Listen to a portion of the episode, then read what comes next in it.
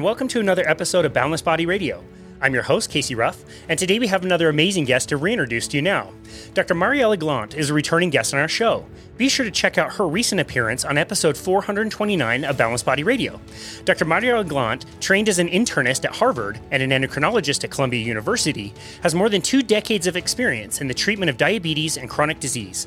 Several years ago, she discovered the growing low carbohydrate movement, and based on what she was learning and observing, she had decided to change her approach to the treatment of diabetes. She is the founder and director of the Glandt Center for Diabetes Care in Tel Aviv, which specializes in optimization of diabetes care through the use of a very low carbohydrate diet.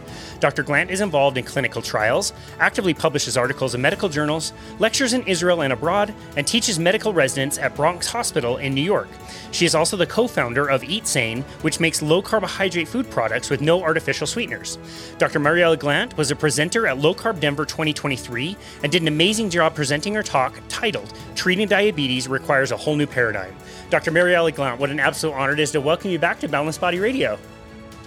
Oh, you're so sweet. It's great to be here. It's so really great. So great to have you back. I loved our conversation that we had last time. Again, it was a recent appearance, and um, we got to learn about HK, your wonderful patient who had turned around all kinds of metabolic uh, disorders and um, is feeling much better off so many medications.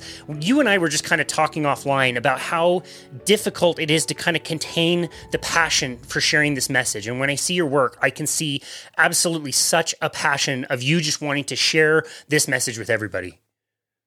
Yeah, absolutely. Yeah, I would definitely share that because, you know, as we were saying, once you see it, you can't unsee it. And you just want to, you, you want to, you want everybody around you to know. It's just that you kind of feel bad for most of the world that they don't know this, right? Yeah. And they might not be ready to know. They might not be ready and it's, it's tough.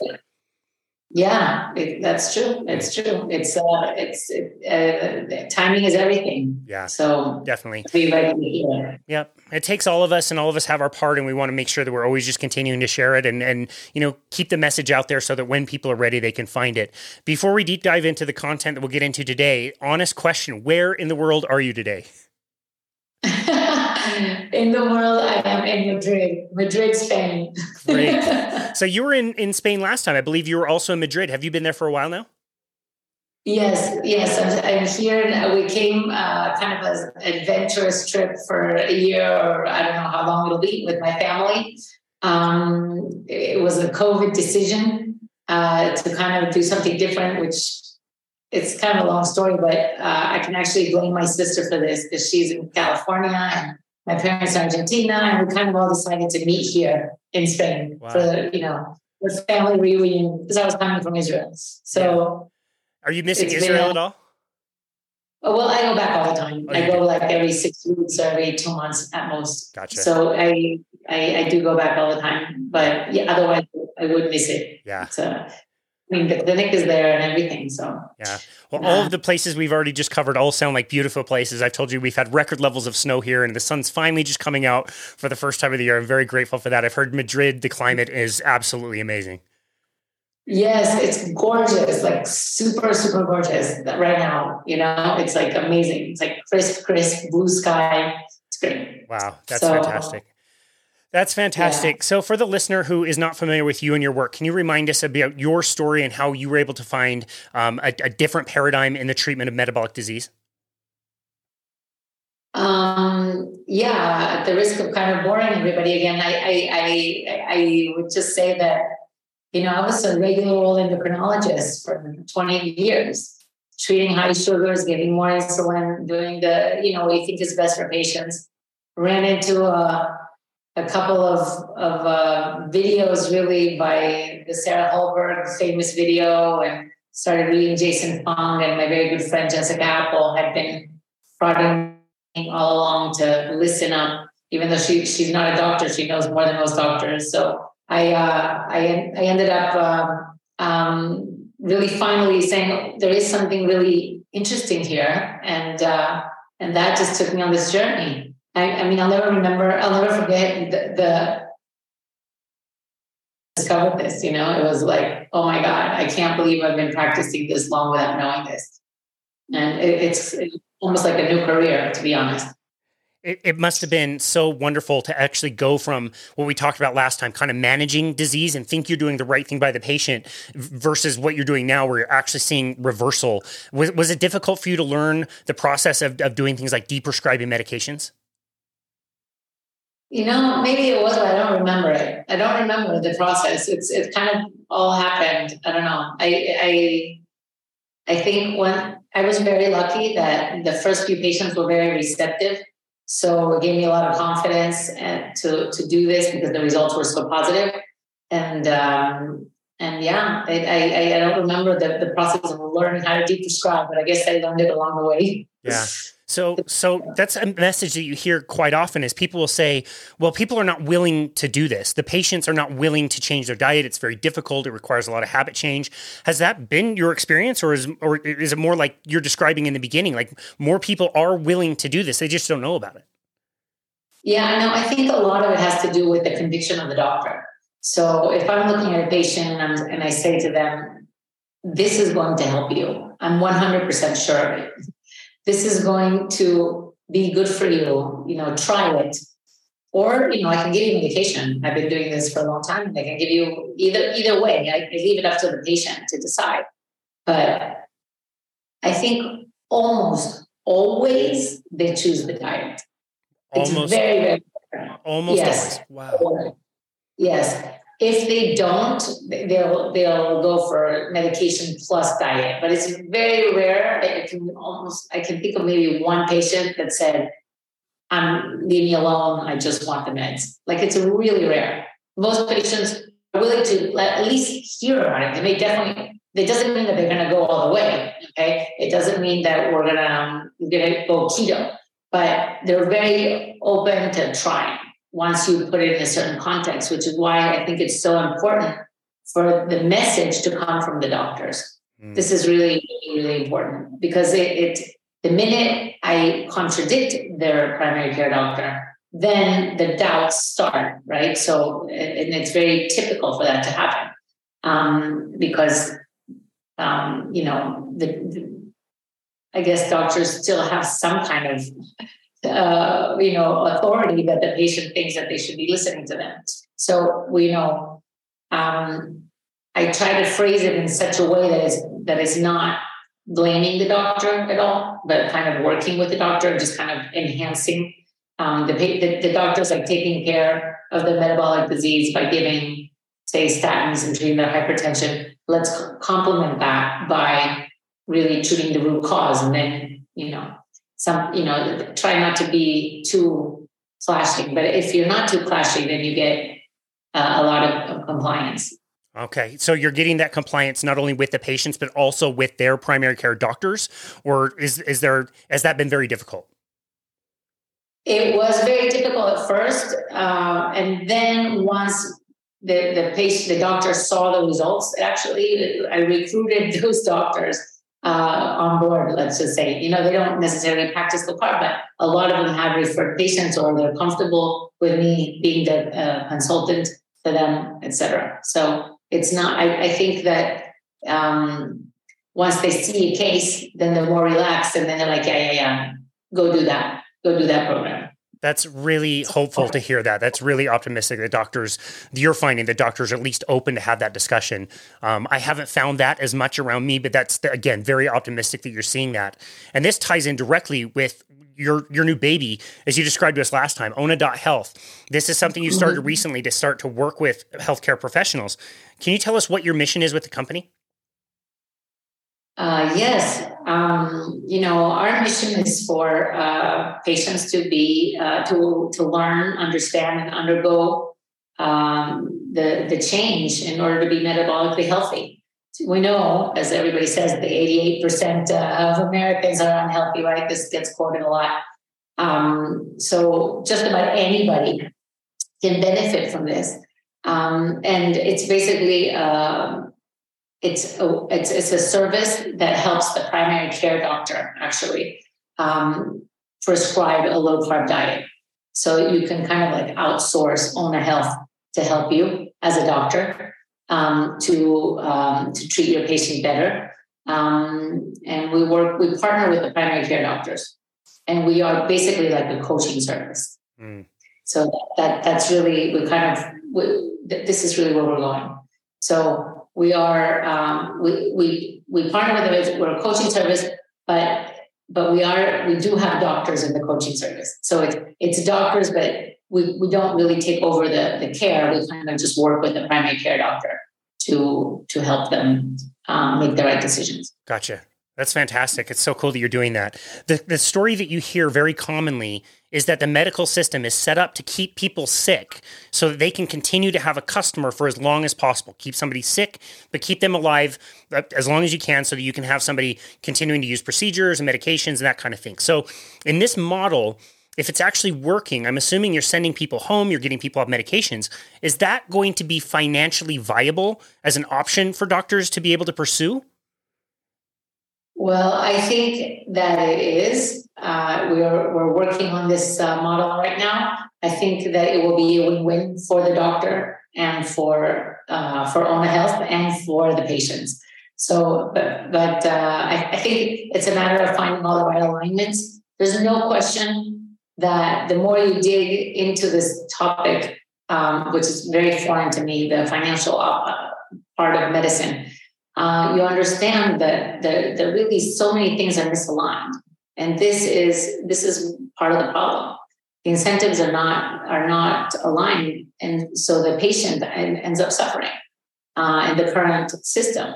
So you know it, it, we can blame so many players here from uh, i mean there's so many different groups are responsible for this mistake for, for the way that this is made. So it's a it's a real shame, and I, I think that Owna Health does actually uh, align the interests of the doctor, the interests of the patient, and I think uh, we'll hopefully be able to make money.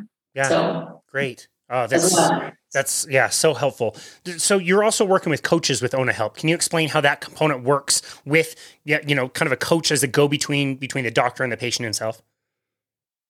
Uh, yeah, actually, you interviewed one of the coaches for Owna Health uh, here. uh, Tia Reed is one oh, of our oh, coaches. Cool. I didn't know that. yes, she's starting to. She's. I mean, we haven't launched yet, but we're getting ready. So, um, so Tia will be one of our coaches. I think, for example, Tia is a great example of somebody who's been through a lot of, you know, the, the, the, the traditional medical system has been pumped up with many, many, many, many drugs and had to go through her own of, you know, of, of thanks to many doctors, good doctors in the low carb space that, that helped her. Dr. Cywes, Dr. Apata, uh, and I know that they, they were very um, uh, wonderful in, in helping her uh, go through this process.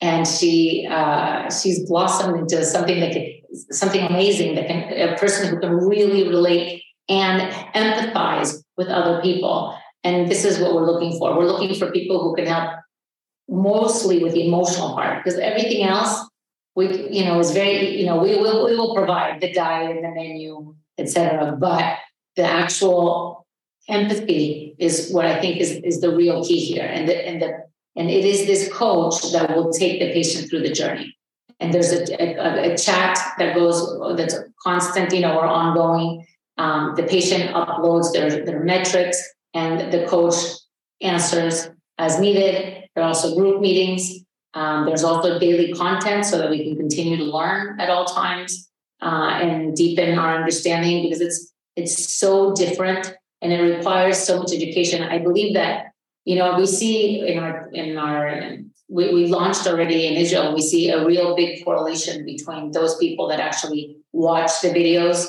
and, and, and read the material and learn every day and you know how well they do. Of course, they will only read if they're motivated. And so it's it's it's not a causation, but you see how much we, we really see that the education is it's a big part of of getting into this because there are so many challenges, right? When you are uh, um, doing low carb, there's so many temptations that it's really nice to have um, a community and a support system and, and, and an education to back you up. If you don't have that, it becomes much harder.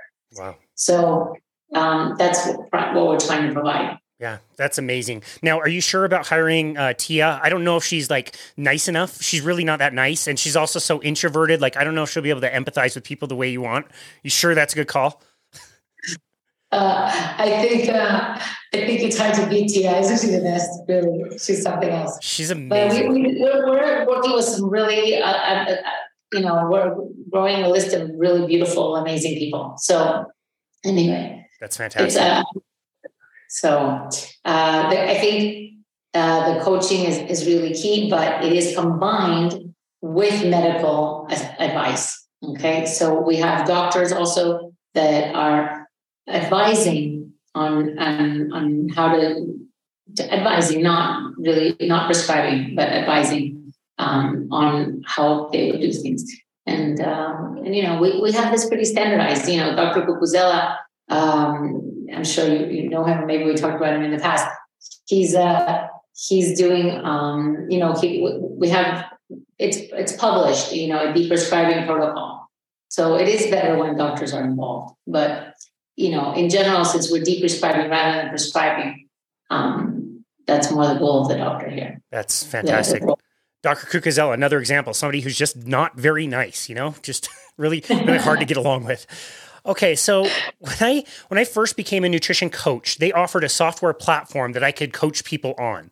And I was, you know, somewhat familiar with low carbohydrate diets, but I took this certification that's all about balanced meals, lots of grains, lots of fruits and vegetables. And and so I kind of, you know, doubled down on my effort to, to coach people in that way and then give them habits where I could always coach up the habits and say, well, you're not doing well enough. Very similar to who you mentioned, Jason Fung, blaming the victim. It was really easy to, to, to carry on coaching somebody because you could always blame them for not doing a good enough job.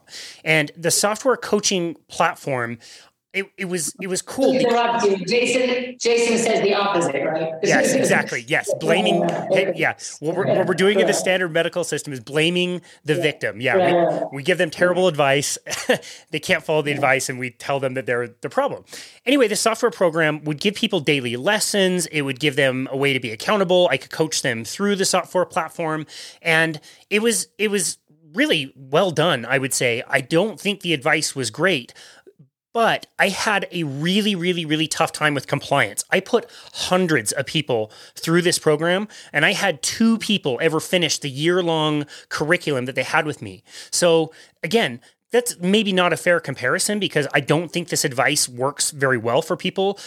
But how, what are you noticing as far as compliance? Are you noticing that people are sticking with the program? They're appreciating the coaching. They're actually like doing the work and taking the time to watch the videos and try the foods. Is that something you're noticing? Um, you know, so far we see that the you know that most patients are renewing their their subscription and uh, and and are compliant. So we actually, as we speaking right now, our our group meeting in Israel is going on. You know, we try to be very hands on. Uh, I'm not there because the other people are leading it, which is is, is fun. um, um, and uh, actually, Slava, our amazing uh, chief scientist is, is it, Berger. Um, so what we what we see is that you know there has to be a readiness for change. Okay, so that has to be there, and in a way, I think you can't force somebody. It's like telling people to quit smoking. It's not going to happen unless there's a desire for it. It doesn't matter how much you you talk their ears off and try to explain all of it. If they don't really have that click, that trigger, that something that that made them want to leave it. So it's really important to identify what are the motivation, what is the motivation for joining, um, and you know also to assess their degree of sugar addiction um, and to understand you know what what uh, what what they're looking to get out of it, and also to understand that you know even if you fail quote unquote that's a, not the word that's appropriate here but even if if you're not able to stick with the diet for a while okay you know it's not the end of the world nothing happens. And and and it's not a punishment and it's not you know you don't it, you, you don't need to it's not a grade okay? You know you know and the ketones are not a grade and and you know it's really important to me that people view this as a journey. And sometimes you're going to be great sometimes you're not You know, I actually saw this morning a patient with type 1 who was doing fantastic for years and off insulin and fantastic for years. And now she had like a traumatic life event and she she kind of lost the diet. And she was like all along, like I felt like the, the, the this diet actually, I was almost like grateful for diabetes because this diet was giving me so much power, is how she described it. And now I lost the power. And I felt, you know, first of all, she saw the beauty of, of being low carb. But anyway, I was telling her, you know, this is it's it's okay. It's okay. Life happens and big things happen, and you just get back on. And the sooner you do, the sooner you'll be able to deal with the life problems because it will give you the mental clarity and the strength and you know, sometimes they say just make your bed when you're not feeling well. Make your bed. Do one good thing in the morning that gets you going in the right direction. Well, I feel like the same thing with diet. Like get back to the meat and eggs and, and veggies, and soon everything else will get better. You know, maybe it's of course oversimplified, but there is something to that. Um, to first get, you know, so anyway, back to the compliance question. I think that uh, the readiness is, is the biggest factor here but once they're on this track, I think it's a lot of empathy. A lot. That's why you know Tia comes to mind again. It's a lot about a lot of empathy and community. And uh, not, not everybody wants to be a part of the community, but but um, it's it's also something that um, it has to be individualized. But speaking of individualized, I think that the the path is also what we're uh, studying now. How different patients need to be, how you know, each one, there, there are different types of people that need different types of support. Some people want to be nudged all the time, some people don't. Some people want to be SMSed uh, at 9 a.m., some people don't. Some people want, you know, they're, they're, we have to learn what that pers- person's journey should look like. And that's what we're trying to do. Yeah. Wow, it sounds like a wonderful program. And I'm just thinking, as you're talking about all of this, one thing that was missing from what I was doing at the time was the group support. And it's like you said, not everybody is going to choose to take advantage of that, but having that group support must be so important, not only to be with the coaches, but also other people that are in your similar situation. That it's just such an energy that you can feed off of that. And it's so empowering to hear other people's stories. Yeah, yeah, I think I think it is, and uh, so you know, finding the right balance for everybody um, is also important. Meaning that you know, sometimes if you do too many group meetings, it's it doesn't work, and so you need to spread them out more, etc. It's all it, we're in a big learning curve.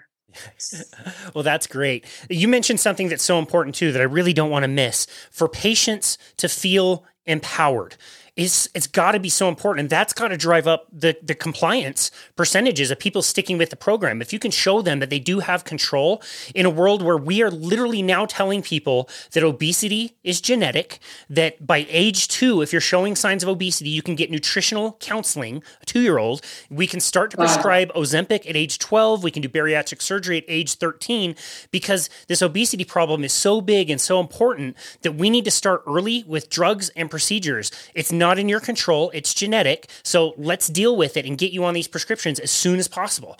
I mean, yes, so sad, so so sad. Just you know, devastating, really. You know, and and you know, this is what you know what Owna Health is about. You know, let's empower people to understand that the health is in their hands. Why not? we know that this is so simple that it's almost ridiculous. You know, it's so simple.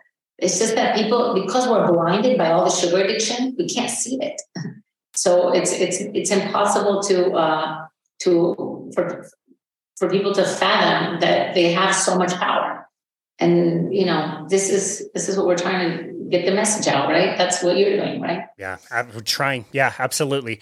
Now, you are such an expert at explaining metabolic syndrome. Last time we talked, you gave us an amazing um, summary of insulin resistance and how that is. So, for the listener, if you haven't heard that first episode, please go back, episode 429. You did an amazing job describing that in a way that I feel like is very understandable for people. And, and as I was reflecting on what we should talk about today, I wanted to talk about metabolic syndrome for sure, but I, I, I feel like so often it's it's like you said, since so many people have metabolic syndrome, it's almost it's almost like harder to define what isn't metabolic syndrome and what doesn't cause metabolic syndrome. So so what, in your opinion, is metabolic health, and how do we create metabolic health? What things happen that that make our bodies run the way that they are supposed to? Well, um, I think metabolic health. Um, let's see, if I had to find one definition, um, rather, you know, my, my tendency is to go for the absence of, you know, the absence of, I, you know, I would say triglycerides less than 70, HDL greater than 65. Uh, you know, I would go with the, the criteria of metabolic syndrome and, and, and negate them. Um, but really, you want low insulin levels, right? Because when you have low insulin levels, what you're doing is using energy very effectively. And, uh, and, and that's really what you want. When you when you do when you have low insulin levels, and it may not just be the diet, and of course, exercise also plays a big role, and sleeping plays a big role, and being uh, a person that that's not too stressed out all the time it, it is, is these are all important components. But the main component to me is, am I able to get them, you know, to use energy in a very efficient way. If um, you know, one of the beautiful things about eating keto or eating a very low carbohydrate diet is that you are able to get much more ATP when you burn fat versus burning glucose. So you for for every every run of, of, of you know the citric cycle you and the electron transport chain etc you get you get you get a, a more bang for your buck right? So i think that you're gonna you're going to um, just have you know let's put it this way if we if we look long term right? Uh, recently i've been looking at the at the regulators of longevity mtor and amp kinase and the sirtuins and how actually in insulin affects all of these three things. You know, you don't want high insulin because high insulin is going to work in the wrong direction as far as uh, their, its influence on these regulators of longevity. And actually, ketogenic diet, for example, makes more NAD plus, which uh, boosts your sirtuins, your sirtuins, for example. You know, so there, you know, it's it's kind of a long-winded answer, but what what do I define as? I think I'm going back to insulin, low insulin, low insulin for all of these reasons.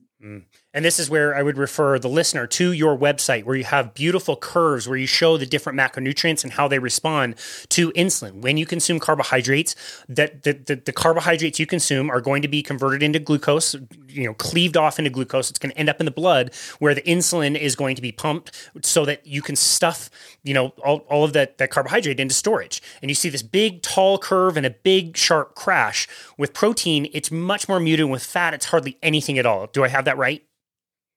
Correct.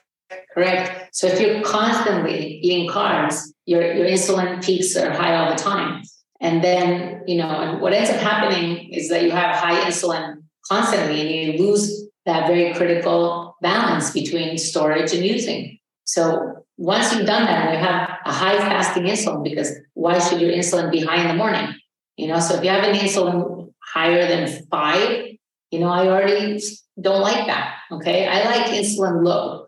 And, and the, lower it is, the more metabolically healthy you are. Sure.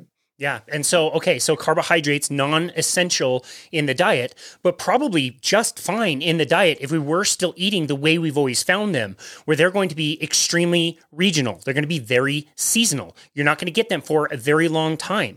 They are, you know, designed in our bodies. Our bodies are designed to get, you know, fat when we eat them. We're supposed to use the fructose and add fat to the body to prepare us for a winter time when we're not going to see those. Do I also have that correct? Is it's not it's not fair to blame carbohydrates. It's fair more to blame the availability uh, and and non-seasonality of carbohydrates.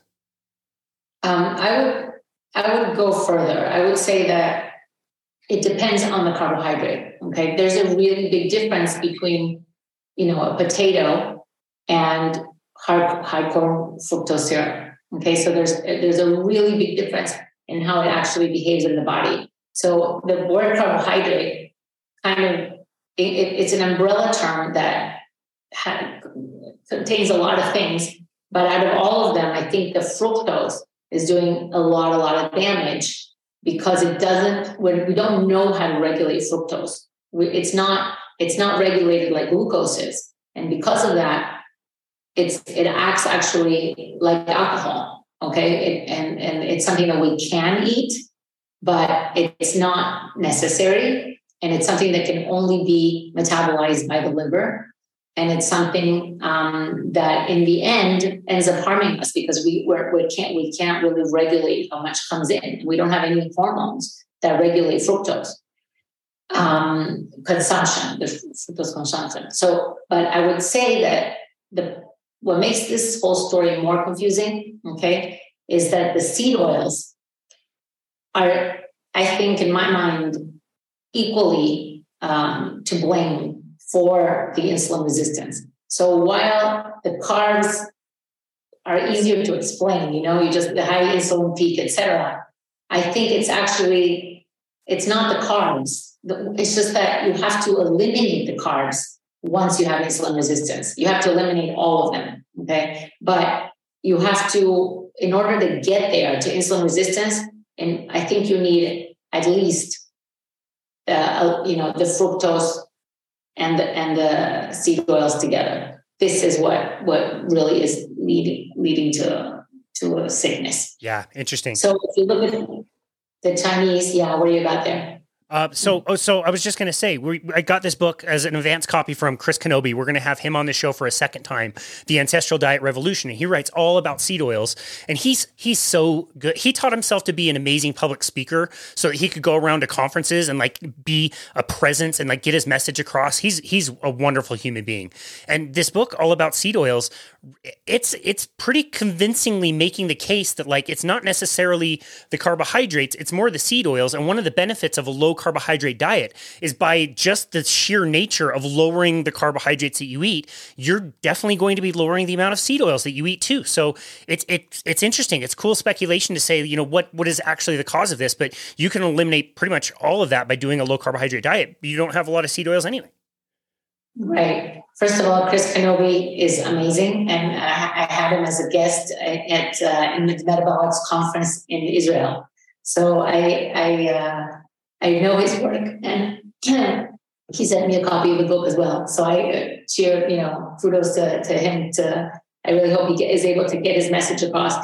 Um, the thing is that uh, yeah, he he shows really you know that you know what happens when you have a well formulated diet as Steve Phinney has labeled this you know well formulated ketogenic diet when you do that you eliminate the seed oils actually just by definition because you're eating real fat so when you do that that makes everything you know you you get rid of the two things that are causing insulin resistance but again i go back to the fact that once you have high insulin if you eat a potato, which is only glucose, it will st- still turn into fructose and get you in trouble. Okay, so it, it, this is the work of uh, Rick Johnson, and, and it's you know what, what, we see. Remember at the conference we heard him as well. So good, and it was so good, phenomenal. And and so I think the the key here is that you must also eliminate the carbs in order all of the carbs in order to, to reverse disease. But you don't necessarily have to reverse all, take away all the carbs if you're trying to prevent, as long as you don't have the seed oils and the, and the fructose. This is my, my uh, understanding after eight years of being in this field, you know, in the field of low carb. This is where I finally, I think this is, this is really what makes the most sense. Mm, yeah.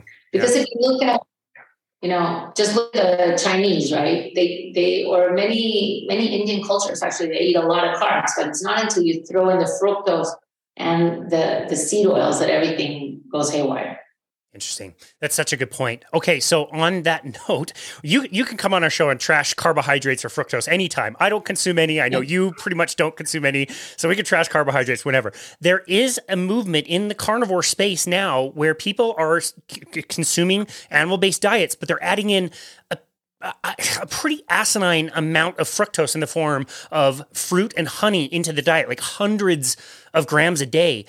Uh, does that make you a little bit nervous? Yes, it does.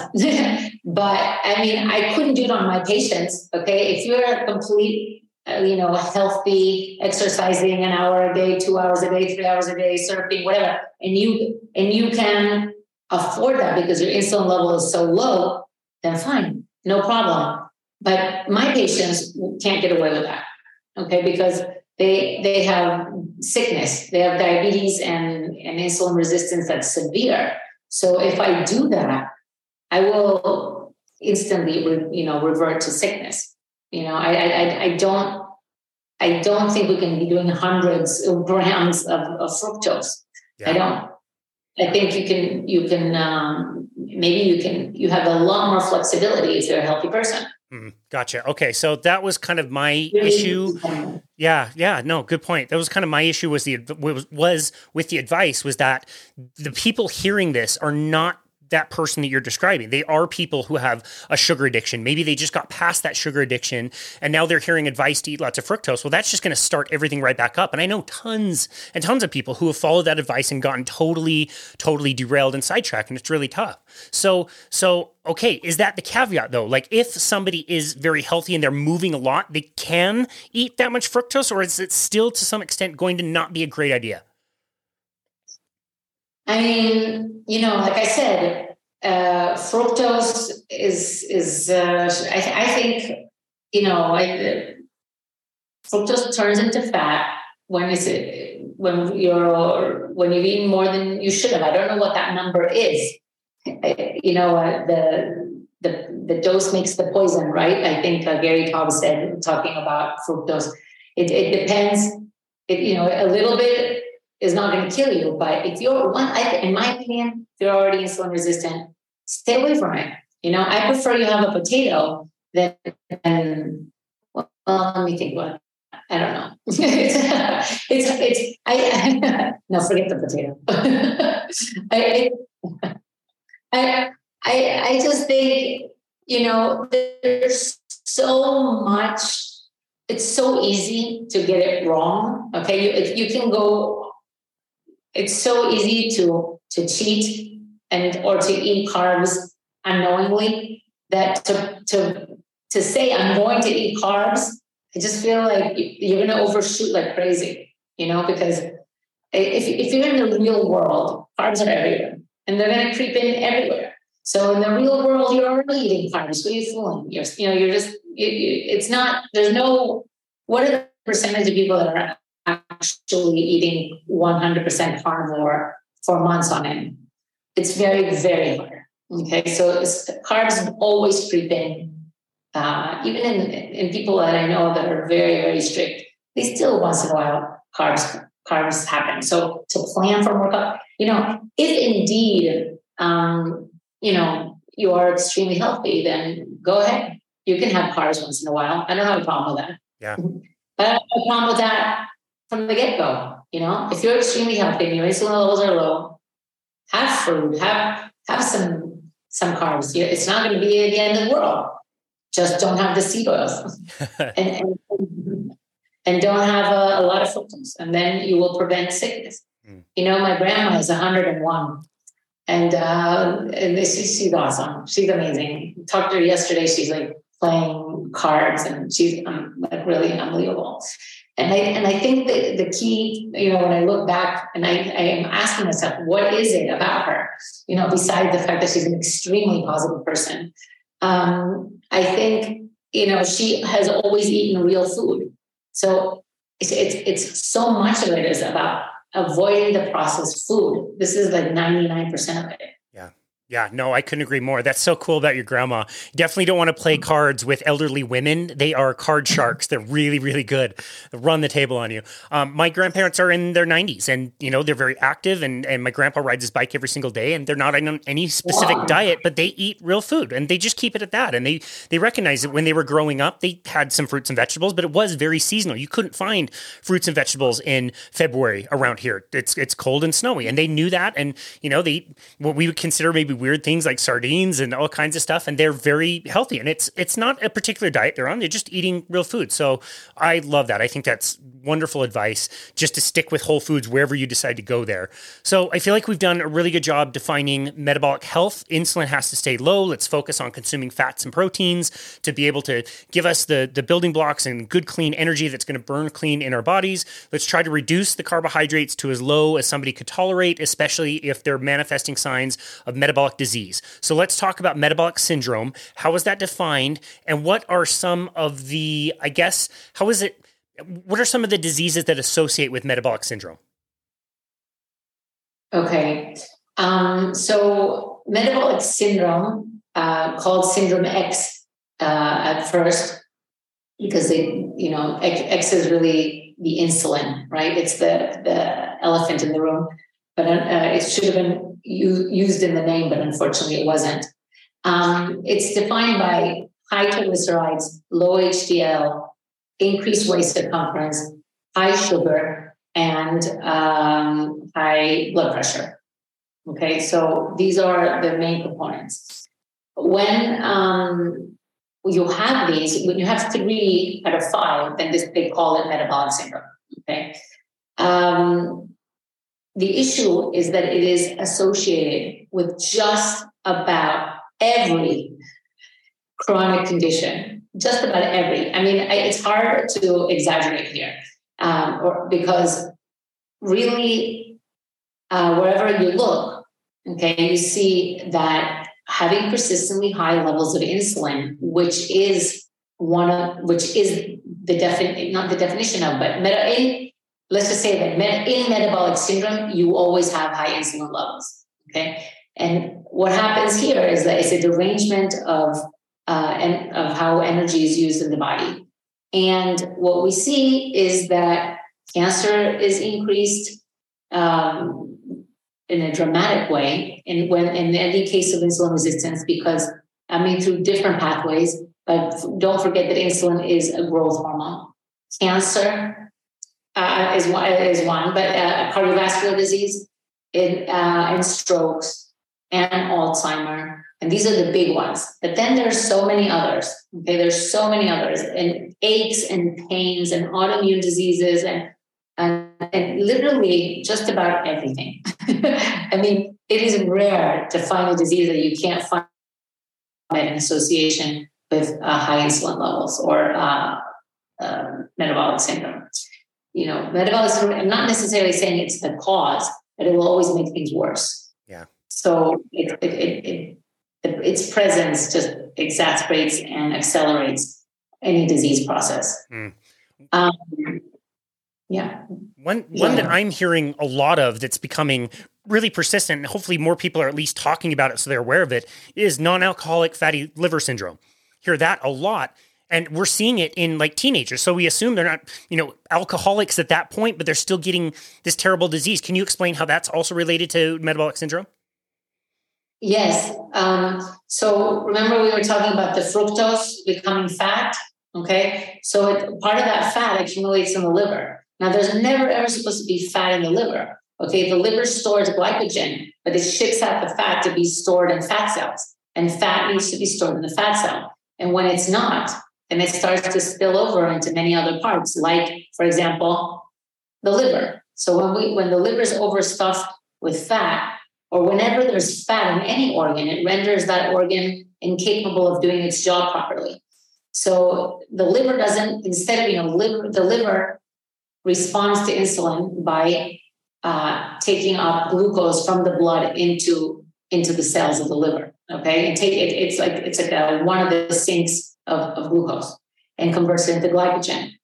Well, when the liver doesn't work well, actually because of the, of the fat that's in it, the liver now starts to pump out glucose instead of instead of responding to insulin and shut it and, and, and sorry what you know what, what insulin brings in the glucose but when what i'm saying is now in, instead of bringing in the glucose it actually spits out the glucose okay so it, it just it's like resistant to the insulin now okay any organ that has fat in it becomes insulin resistant okay so look at muscle same thing when there's fat in the muscle it's kind of like it's over there's too much energy in the muscle. So the muscle starts to be insulin resistant. You know, this is through various more complex mechanisms. But but bottom line is fat in the liver, fatty liver, is actually almost like a sine qua non. Like you you need it. It's what leads to insulin resistance.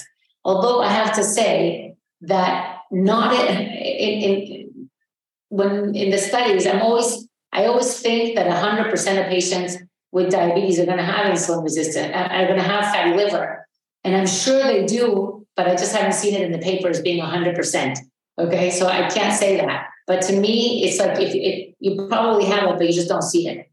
And by the way, fatty liver, 50% of the time, you don't see an increase in the, in the liver function test. So for sure, you don't see it in liver function test.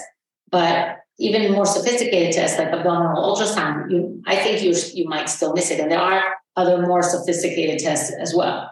But you can have fatty liver and not see it on the LFTs and the liver function test and not see it on abdominal ultrasound. Interesting. So, yeah. Interesting. Okay, so you explained in your talk at Low Carb Denver how dangerous that ectopic fat is, and it, it's not it's not inert. It's not just sitting there. It's actually actively doing things that are quite harmful. Can you describe that? Sure. I mean, fat actually is a very active organ. And we didn't know that. We thought it was like this white blob, but actually, fat secretes a lot of cytokines. And these cytokines are, uh, in, in, many cases, just causing the inflammation that, that is also part of insulin resistance. So, um, and you know, once you activate the immune system, um, this is uh, a very bad thing for, for health. So, you know, you want the immune system quiet. You want the immune system chronically quiet and to act properly in the case of an acute infection. But what obesity and, and fat, ectopic fat does is that it, it causes um, like a chronic low grade inflammation, which is not welcome. Yeah. Yeah, you had such a passion about writing about metabolic health during the pandemic. Do you still believe that if we would have focused a little bit more on metabolic health, we could have had a much better outcome with the COVID 19 pandemic? Absolutely. Instead of giving donuts to our volunteers, we should have been getting everybody, you know, we should be getting the whole country on keto, really. You know, I, actually uh, do, do have like a booklet that came out that's called How to Eat in Times of COVID, and that we did this with the nonprofit uh, which uh, allthesweetlife.org. And, you know, we try to get the message out, but that really didn't go far. Yeah. Yeah, well, I would just tell you as a piece of advice don't put that book too far off to the side. The COVID 19 pandemic might be over, but there's surely going to be other ones to come. And that information is going to be very, very valuable. So don't don't push the book off too far away just yet. okay, so it was, it was only a dollar on Amazon. The point was to uh, to help uh, you know to reach the masses and and you know get people out there to to know that there's something they can do but yeah, that's amazing of you that's so cool so well, I, I, I, owe it to Jessica again. She's she really is uh, the driver, the that's driver amazing. there. That's amazing.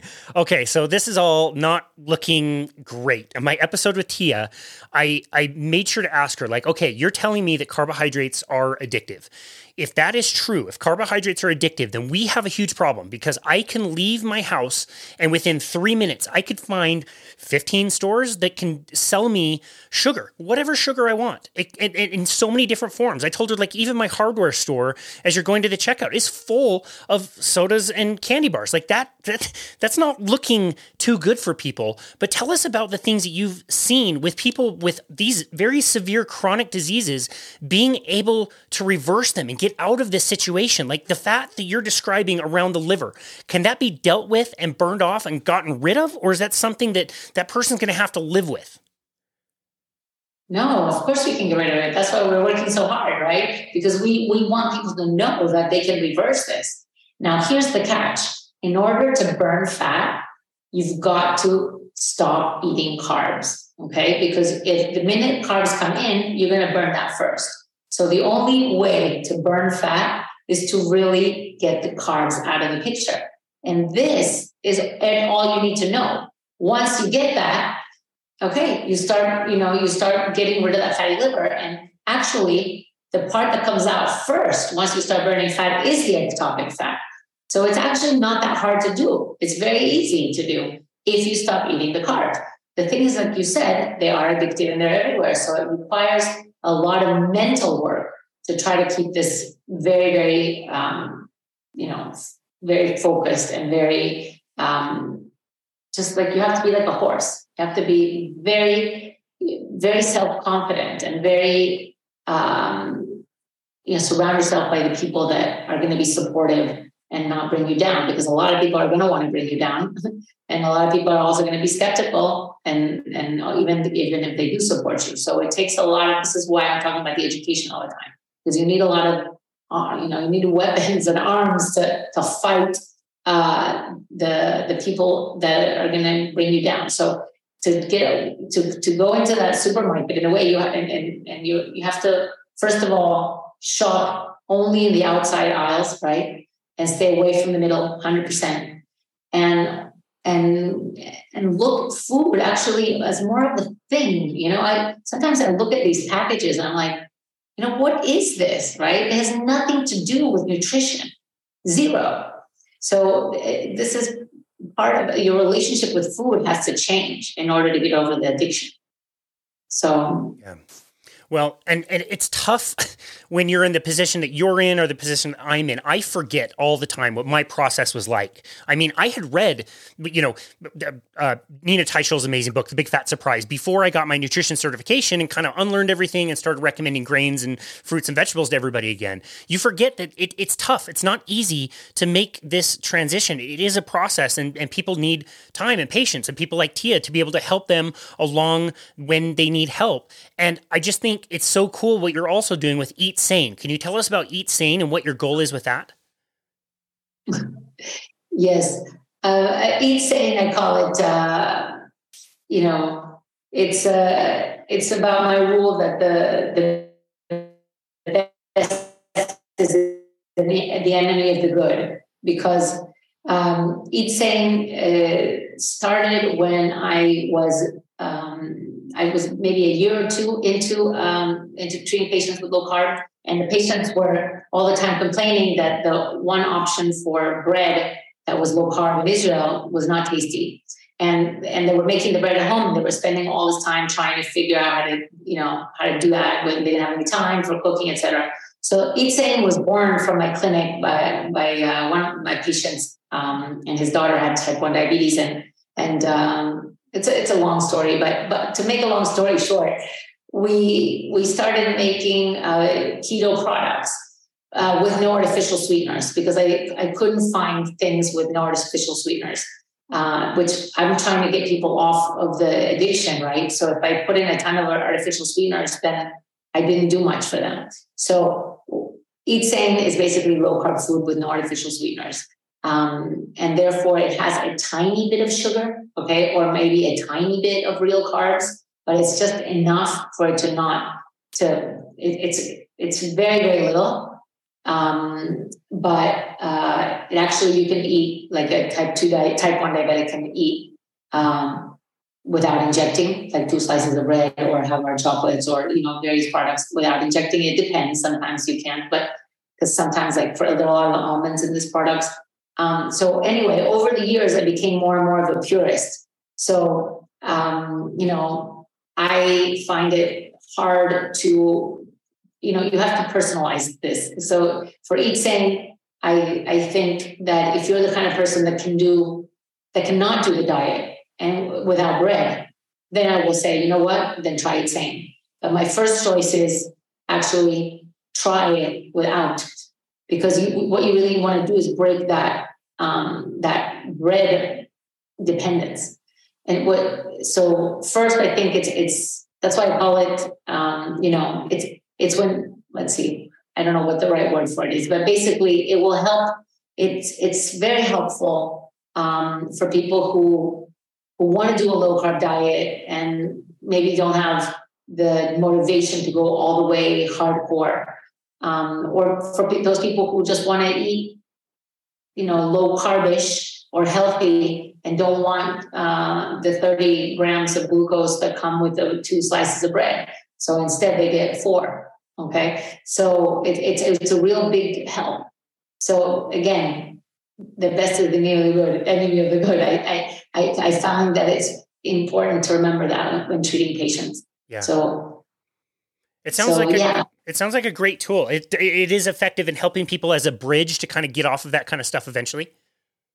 Yeah, for many patients it is exactly. It's you know when you start this diet, you say to somebody you can't have bread ever again. It, it might be very scary. But if you say you know start with this, but it depends. It really depends on the personality. I prefer to start cold turkey. yeah, yeah, I do too. Um, it just doesn't work with everybody, and we have to be pragmatic and give people other options because I, I see it oftentimes I, I don't know about you but i see it mostly with women and the taste for meat and animal products in particular. When somebody's maybe transitioning from standard american diet they're eating way way way way too low protein but they don't have much of a taste for it. It's difficult for them. Even if it's fish or chicken to eat more they kind of don't really want to do it until they start and then it starts to transition. It gets easier for them to eat the protein and then they start to build a taste for red meat too where maybe the texture wasn't great or wasn't craving it. All of a sudden they start craving steak steak and they can't even do chicken anymore. That's just kind of a natural progression in taste that I noticed. You notice the same? Absolutely, absolutely. Especially true for vegetarians. I find that eating is really helpful for vegetarians. You know, because it's very hard to do a, a low carb diet if you're not going to eat animal products. And so slowly they're able to add more and more animal products. Um, but the bread gives them a really good bridge. Absolutely. Yeah. Very cool. Well, I, it's cool that you're doing that. I would kind of feel the same way that, like, you know, I, I, I want you to use this product. I don't want you to use this product forever. I'd rather you do Whole Foods, but we need to keep in mind that we need to make this easy for people. And you're certainly doing that. I absolutely love your passion and your ability to communicate clearly some of these, you know, really complicated things in a way that we can understand and appreciate. Uh, so I just love your work. I'm so grateful for you that you had the time to come on our show today. We know you're very, very busy with lots of things going on. But can you tell our audience one more time where they can go to find you to connect with you and your work? Um, well, our Glandt C O I L slash E N is the Glandt Center, which is where um, uh, you can read about the treatment what we're doing, and Owna.health is the um, our new our new in, initiative, um, and, um, and yeah, it's on adult health. So, um, you know, come check us out and come, uh, you know, get involved. We'd love that. Excellent. We will definitely so, link to all of that in the show notes. Again, Dr. Mariela Glandt, thank you so very much for taking time to be on our show today. We know you're very busy, uh, but we love your message. And, and again, to have you clearly communicate with that has been just such a joy. So thank you so very much. I hope to see you again in another low carbohydrate conference very soon. Great. Thank you so much. It was You're such awesome. an honor to host you. And this has been another episode of Boundless Body Radio.